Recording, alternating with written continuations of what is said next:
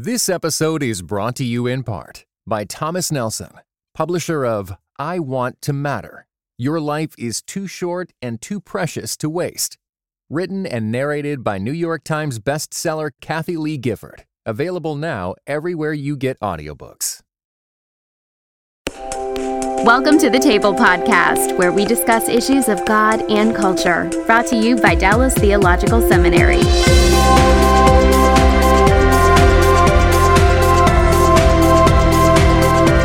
Welcome to the Table, where we discuss issues of God and culture.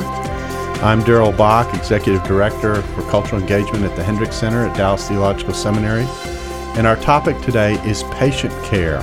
And so we've invited in uh, two people who have experience in this area. I'm going to let them introduce themselves, uh, Eva and Joe.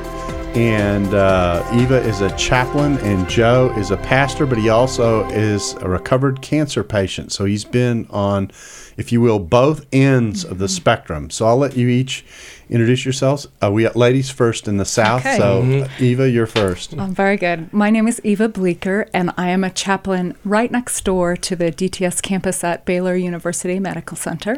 And I work primarily with neurology and organ transplant patients. Oh, wow. That's Sounds pretty, actually pretty fascinating. It's pretty fascinating. Yeah, that's great. And Joe? Joe Fournier. Uh, I'm Executive Director of Stronghold Ministry, which is a ministry to cancer patients. And uh, I was a pastor for eighteen years, and I've been doing this ministry for the last five. I'm a graduate of Dallas Seminary. Um, if I have any bad theology, uh, it's not Doctor Bock's fault. Just okay. A little disclaimer there. Right? So, yeah. It's it's a pleasure to have Joe in here. There actually is a story behind how we put this panel together. Uh, Eva is the wife of, of Josh Bleeker, who uh, who is the person who signs off on the admission of all students onto this campus. Mm-hmm. And uh, and Joe is a former student who I happened to see in a Jason's Deli while we were planning the uh, doing this topic months ago. And he told me his experience and what he was doing. And I said, man, you're a perfect fit. So I guess that's why I was supposed to have lunch at Jason's Deli, so we could meet. And then the really interesting thing is, is that Joe and Eva know each other because of a past experience, which I didn't know until just before we went to record today. So mm-hmm. there's some there's some really cool, what we call in my house, coinkydinks yes. going on in, in this in this podcast. Mm-hmm. Well, Eva, let's start with you. Okay. You're a chaplain, and you've just come back from an interesting uh, program in Europe that yes. you uh, got a scholarship for. Why don't you tell us Uh, how medical care is changing and that experience? Sure. So there's an there's an interesting thing that's bubbling under the surface of healthcare right now, and uh, chaplains are a part of it. Although it did not begin with us, uh, in the way that I'm aware of it, it's primarily through Columbia University in New York. It started with a doctor named Rita Charon, and she has pioneered an area called narrative medicine. Mm-hmm. So you can you can feel that those two things normally are somewhat polar, mm-hmm. in, at least in the academic community. And um, Doctor Sharon is trying to bring those things together with the recognition that uh, a patient's story is a part of their healing process. Mm.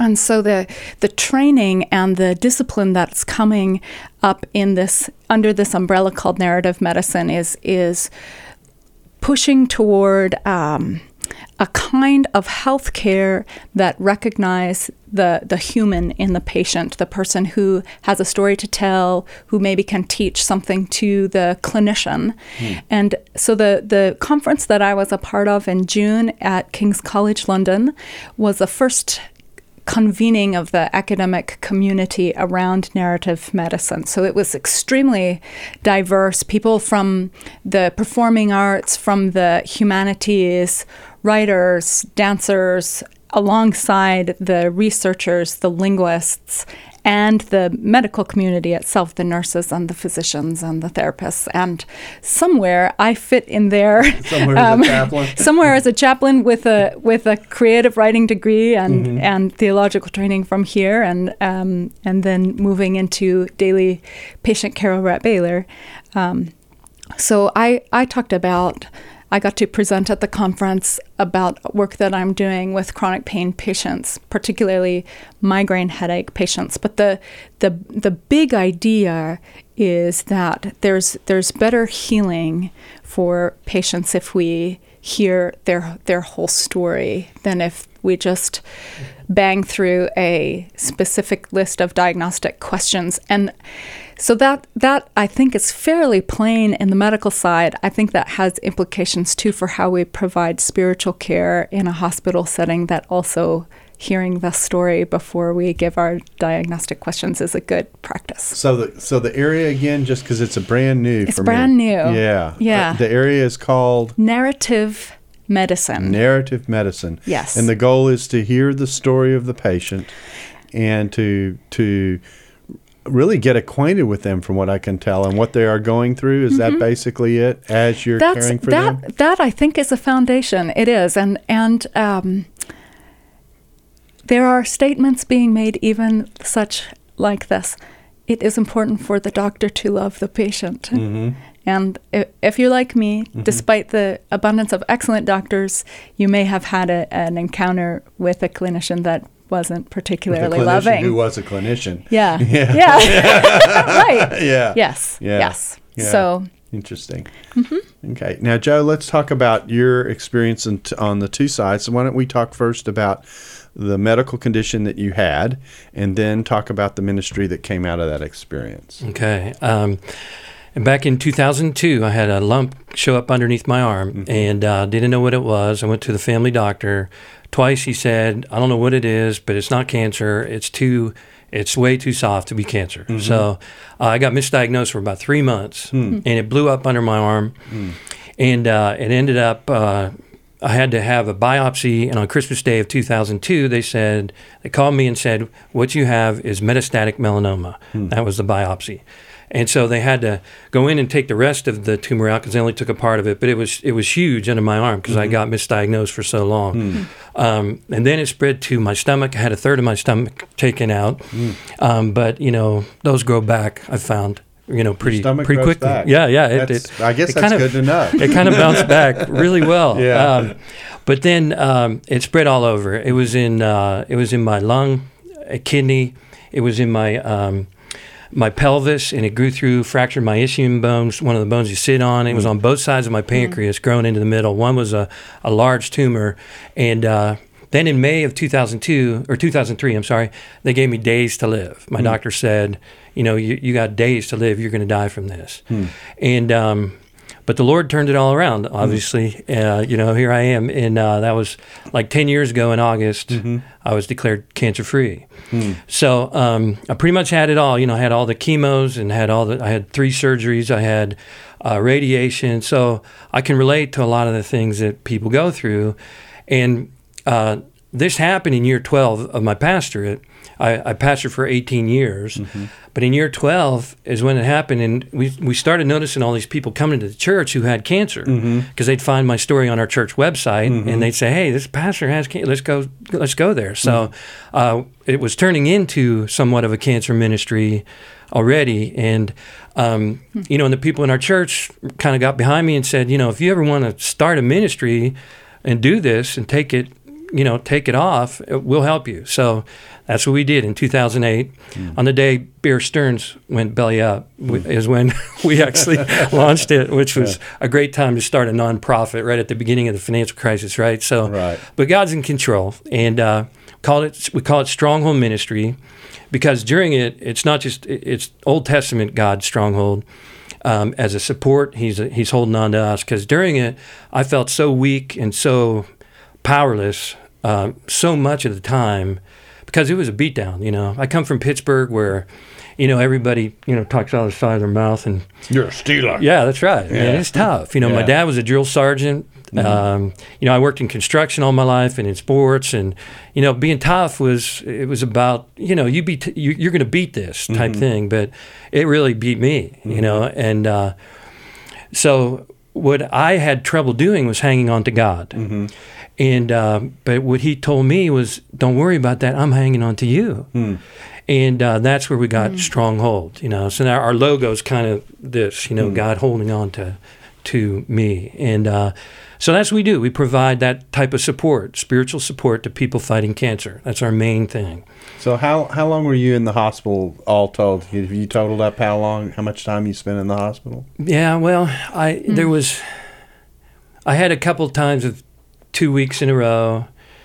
Um, probably, you know, I was probably in like two months all told, uh-huh. you know. And uh, so, yeah. And you went through how many rounds of chemo? I went through um, eleven rounds of interleukin the first time, four rounds the second time. And it, and uh, they call them rounds, but they're like treatments. Right. And then I had uh, six rounds of, of a chemo cocktail okay. as well. Okay. Which chemo. was every day for a, a week. Okay. Six six weeks of that. Okay. Every day for a week.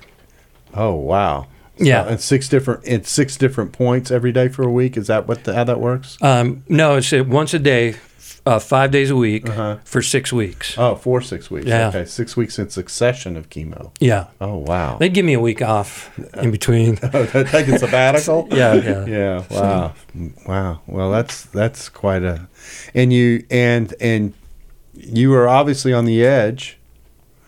Oh yeah. I mean. Um, You know, it was in my pancreas. When your pancreas starts uh, closing off, mm-hmm. um, it it starts eating itself, mm-hmm. and it starts leaking, and it starts eating up all your organs. I mean, mm-hmm. it's designed to eat up things, mm-hmm. uh, the enzymes in your pancreas, and so that's what it was doing, and it really hurt. I mm-hmm. mean, it was tremendously painful, mm-hmm. and they were giving me Dilaudid, which is one of the strongest pain medicine, even knows about that, and, and I said to the nurse, I'm afraid of getting...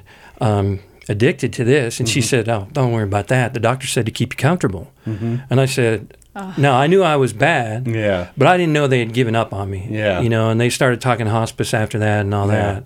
But um, and this is pretty interesting because I said to my doctor when he told me that, "You have days to live, Mister Fournier." Mm-hmm. I said, "Well, you know, I could outlive you," and he said, "Well, I, I, that's possible, but not very likely." Mm-hmm. And uh, And I said, well, you know, I'm going to be laying here on the bed. You're going to, you can go out and get hit by a truck in the parking lot. And he said, well, yeah, that's true. He said, but you know what? With you Christians, I wouldn't be surprised. He said, I've seen so many crazy things with you Christians. And uh, he was a Jewish guy, hmm. Jewish doctor. Huh. And uh, he said, you definitely guys, you guys definitely have something with Christ and Christianity. There's definitely something there. Wow. That's what he said. Hmm. And that was before I got better, you uh-huh. know, and he said I was the worst case he ever saw. And, you know, hmm. so it was definitely a miracle. He calls it a miracle. My surgeon calls it a miracle, mm-hmm. and and we believe in miracles. Mm-hmm. You know, we believe that, that people want that to be the prayer. You know, they want you to pray for healing for them. Mm-hmm. Um, we don't believe God guarantees that to everybody in the mm-hmm. scriptures, um, and certainly not in experience, because um, we've certainly tried yes. to pray for everybody for healing. But um, we've seen we've seen some neat stories. We've mm. seen God answer some some prayers in big ways. And how how long has the ministry been going on? We're five years old. Five years old. Yeah. Wow. Yeah. Okay. I'll come back to you in a mm-hmm. minute and ask uh, what that all entails.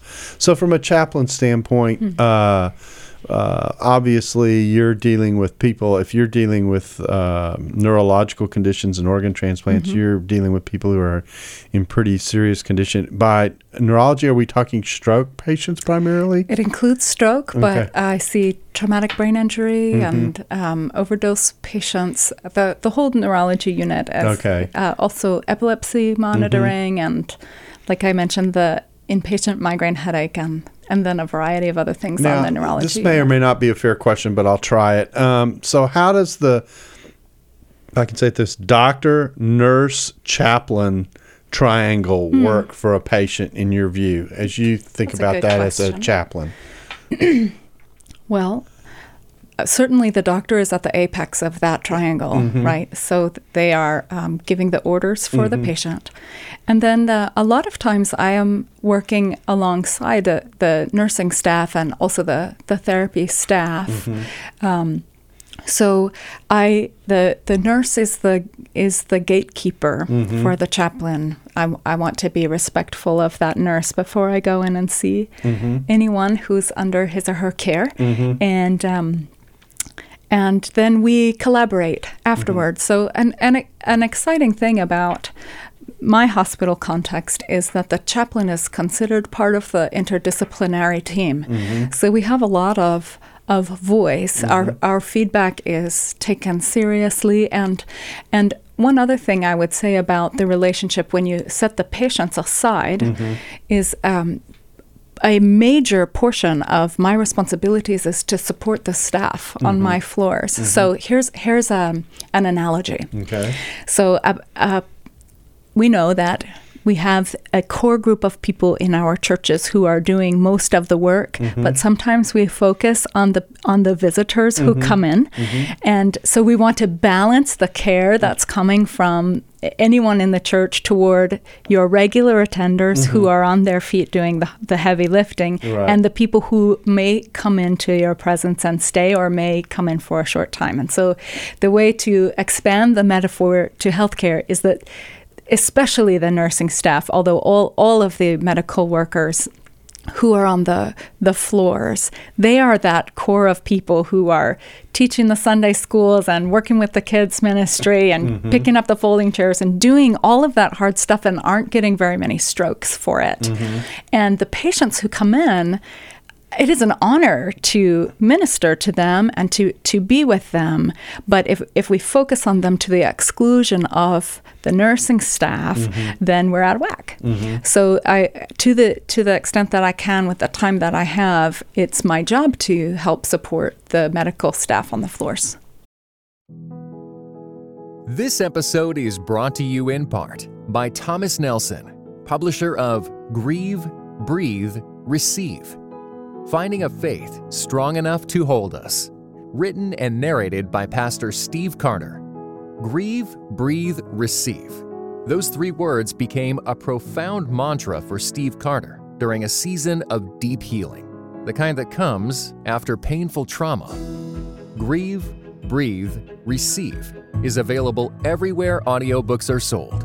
Visit thomasnelson.com slash audio to learn more. Okay, and and then you mentioned a fourth player, which I didn't mention, but I just went through a friend having a stroke, so I'm mm. very familiar oh, with okay. this. Um, the people who do the therapy, who yes. actually, they aren't nurses, they aren't doctors, but they're also very important to what takes place with the patient, because they actually help the patient get ready, hopefully, eventually, to leave the hospital. Right.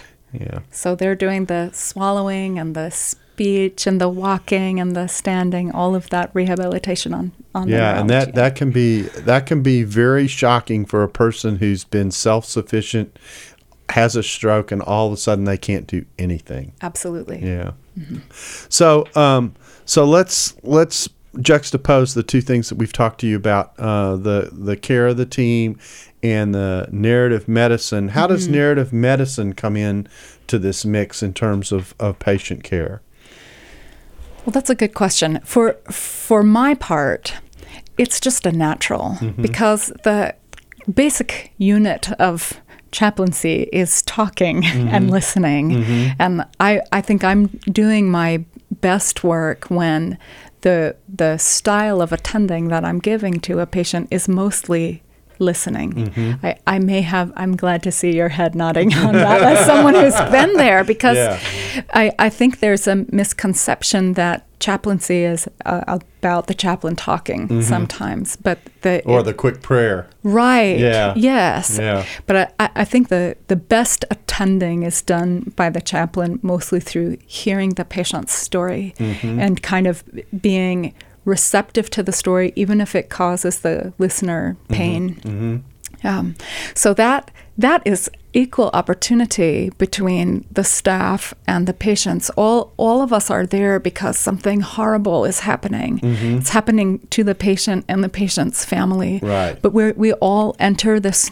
narrative, and mm-hmm. we are all sort of playing a role. And so, to to just offer a safe space for the story to be told can be relieving to the person who has to bear the story. And so um, the way that it comes into play is at every every turn in my day on the floor, whether I'm making a visit because something super critical end-of-life care is taking place, or if I'm having the luxury of just making rounds. Mm-hmm. Because my hospital is acute care from top to bottom, there is usually a, a need for a patient or a patient's family member to unburden themselves of of that story. And that it was a surprise to me how effective and salient that kind of ministry is, and mm-hmm. and to believe that that is being Christian, mm-hmm. to sit and just use my ears and to and to love, actively love the person just by letting their pain into my body. Mm-hmm. Um, but that's that's that's kind of where the narrative part starts. Now I'm I have hopes mm-hmm. for for what I might get to offer that patient, or I, I might know something that the patient doesn't know that I can give away mm-hmm. later on. But um, so that that kind of attending is kind of like the working of a heart. Mm-hmm. So you have the systolic and the diastolic pressures going on, and during that time of rest, that diastolic pressure, you're you're taking in whatever the patient has to give, mm-hmm. and then there might be also a moment of systolic pressure where I have something to give back. Mm-hmm. And so that is encounter after encounter after encounter. And this involves not just the patient, but this can involve the family members as absolutely. well. Yeah. Absolutely. And and um, certainly in in cases where um, I'm in I C Us and a patient is sedated or intubated like that, my primary ministry probably is to their family. Okay. Now, when, when Stronghold, uh, let's talk a little bit about how, how your ministry works. Um, uh, you are there to provide support for people in hospital. How do, how do you do the assignments and that kind of, how does this, how does this work? Well, usually someone will refer uh, someone to us. Mm-hmm. And uh, the first thing we do, and I have it, oh, he took it. Okay. Um, it's a gift basket. Okay. Um, it's a tote. And uh, it has, we wrote four books, so uh-huh. we put those in there. And we also have a thirty dollars Subway gift card, which we put in there, and um, and a Bible. Mm-hmm. And uh, these wristbands, too, our Stronghold wristband says in a script on the inside. Mm-hmm. And um, uh, but the whole the whole point is to build a bridge, mm-hmm. um, not only to the Christian ones, but the, the ones who don't know Jesus yet. I mm-hmm. mean, that's a big goal of ours, is to reach people who don't know, know Jesus, because when you have cancer, it's kind of like God takes a plow and just runs it right down your heart mm-hmm. and opens you up and softens you up. Mm-hmm. And it's kind of like low-hanging fruit, mm-hmm. you know. People really want to hear what they I have to say. They do want to talk about life and death. Yes. Yeah. They do. I mean, yeah. like in, when I was a pastor for eighteen years, I mean, you know, you had different people who were more open than others, but yeah. these people, the ones who are open, they contact us. Mm-hmm. So it's really, it's kind of really low-hanging fruit be- because of that. Um And uh, so we send this to build a bridge, you know, the gift basket, and then people will email us and write us, because we we have uh, we have patients in all almost all fifty states. There's like forty-nine. Alaska's a holdout on us right now. So um, if you know anybody in Alaska, let me know. Okay. Um, so and like twenty-five different countries too. So we send these gift baskets all over the world too. Mm. But um, We, uh, you know, some people will call. Some people I visit in Dallas area. Like there's like four or five. I got to go down to Baylor where Eva works, uh, and I got to go visit them next. You know, mm-hmm. I'm going to go do that. So I do some visitation, um, but you know, the the bottom line is one of the things, and this ties into what Eva was saying with the narrative, is is to kind of give people permission to be weak. Mm-hmm. You know, because they they need that, especially with cancer. There's so much. Uh, of the live strong mentality, which, you know, there's part of that is, is really good, you know, mm-hmm. um, that, you know, hey, you can beat this, you're going to beat this type thing. Mm-hmm. Uh, it's people need to to fight with all they have. Mm-hmm.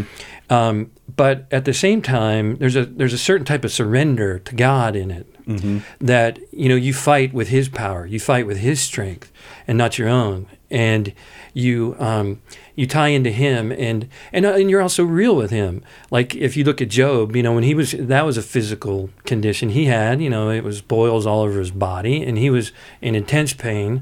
And uh, but he lamented to God. You know, he let it out, and that's the part of his story there. Is, mm-hmm. And uh, same thing with David. You know, he's crying out to God and Jesus on the cross. And and I think sometimes in in a rush to be positive, or in a just a pressure to be positive, um, people circle around cancer patients or people who are really sick and, and try to, you got to be positive. Yeah. Let's be positive. Only say positive things, you know. And but it doesn't work that way. Mm-hmm. And and I get a lot of patients writing me and saying, I don't feel very positive right now, mm-hmm. you know. And they can they say, you understand me. Mm-hmm. You know, you understand, because the title of my um, my story on this is My Stronghold, A Pastor's Battle with Cancer and Doubts. Mm-hmm. You know, because I had a lot of doubts too, mm-hmm. um, about God. And, you know, I had, you know, I had how many years of seminary training and all the, you know, all the thinking through all the hard issues. And I was a pastor for twelve years telling everybody they could handle it, mm. you know. And uh, and then when it came to me, like like they said to Job, when it's hit you, it's it's a little different story, uh-huh. you know. And so um, when I was on my deathbed, I had a lot of doubts, you know. And so I can relate to that, and I and I let people give that permission to to be weak, you know, and then help them be strong in the Lord. So what happens is is someone contacts you, you send uh, this gift packet, mm-hmm. and then anything. What happens after that? Well, it, it varies. I mean, a lot. Some people just send a thank you note. Some people we never hear from them again. Uh-huh. We've sent out like thirteen hundred of them, mm-hmm. and uh, they were an eighty dollars value. We've we've dropped it down to fifty dollars value, mm-hmm. but um, but. You know, I think most people use that Subway gift card, even if they don't read the Bible, you know. And we do that on purpose, you know, because we're trying to build a bridge with uh-huh. people who don't know the Lord, too. Right, right. And and what and so is there any kind of, what what's the arrangement for any kind of personal follow-up or, or anything like that that comes off of this? Is that is that dependent on the local area, or how does that work? Yeah, it just depends on, on, the, on the person, because mm-hmm. some, some of them will pursue us and and. Trust me, I have, you know, we're trying to find more people to help, you know, get back with the people. Yeah, that's actually you know? what I'm working towards. Yes, is, how, yes. is do you hook up with with churches to get people who are willing mm. to do the visitations in support of the ministry? How mm-hmm. does that work? Yeah, and we have, we have there's cancer support groups that we help all over the country.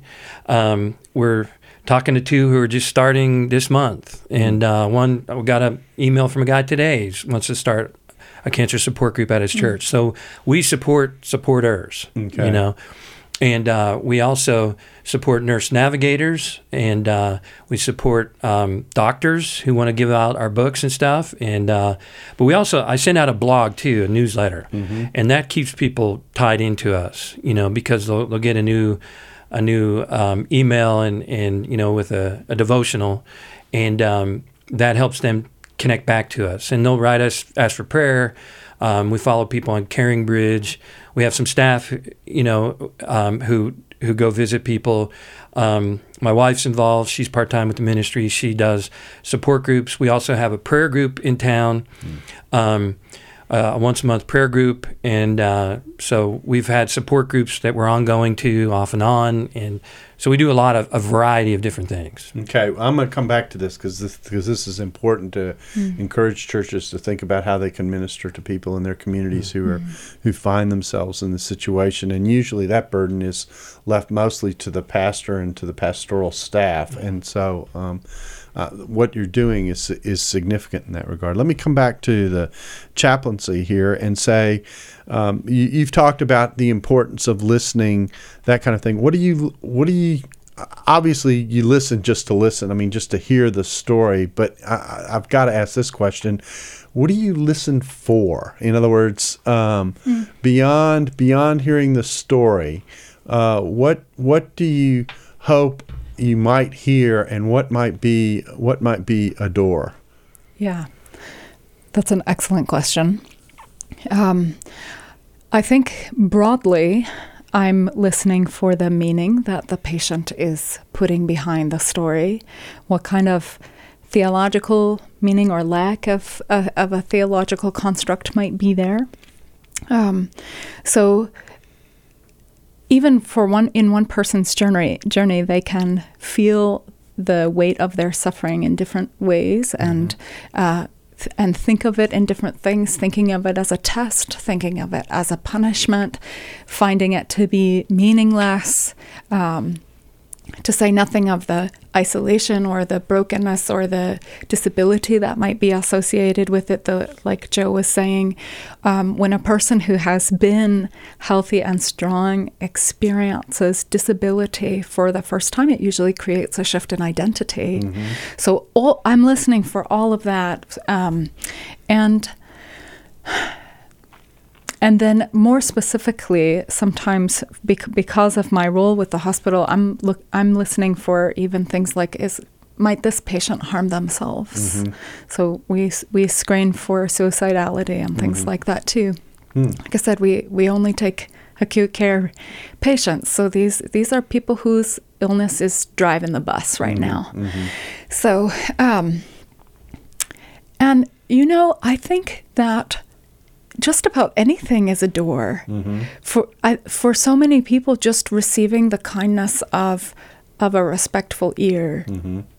is a door mm-hmm. that, like Joe was lifting up, for patients who cannot be real with the, the people who are closest with them, that they can't, maybe they are blocked somehow within their social group or their family unit to talking about the potential of their death. Mm-hmm. To to have someone who is is willing to listen to the fear or willing to pray that they would live is a door. Mm-hmm. Mm-hmm. It's it's it's just present in the room at all times. Now, for, for for me, you know, my patient population is extremely diverse. I mm-hmm. had no idea just how how um, diverse our community here in Dallas-Fort Worth is until I started seeing who's at the hospital. Mm-hmm. So I'm I am in very close proximity with people from all over the world, mm-hmm. and they are. Every single one of them is suffering in some way. And so it's just not hard to get into a spiritual conversation when those are the elements that have brought us together. Join us next week for part two of the Table Podcast. Dallas Theological Seminary. Teach truth, love well.